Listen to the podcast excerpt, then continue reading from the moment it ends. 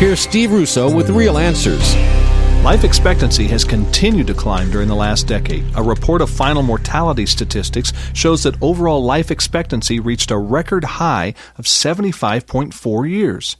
But for younger age groups, life became more tenuous because of HIV and homicide. After accidents, homicide was the second leading cause of death for people ages 15 to 24, while HIV became the sixth leading cause of death for the same age group. What's your life expectancy? Have you ever thought about life after death? When we have assurance of eternal life, our daily life takes on new meaning and purpose, and there's only one place to obtain it. Jesus said, I give them eternal life, and they shall never perish. No one shall snatch them out of my hand. Why not finalize your life expectancy today? To learn more about Real Answers, check out Steve's website, www.realanswers.com.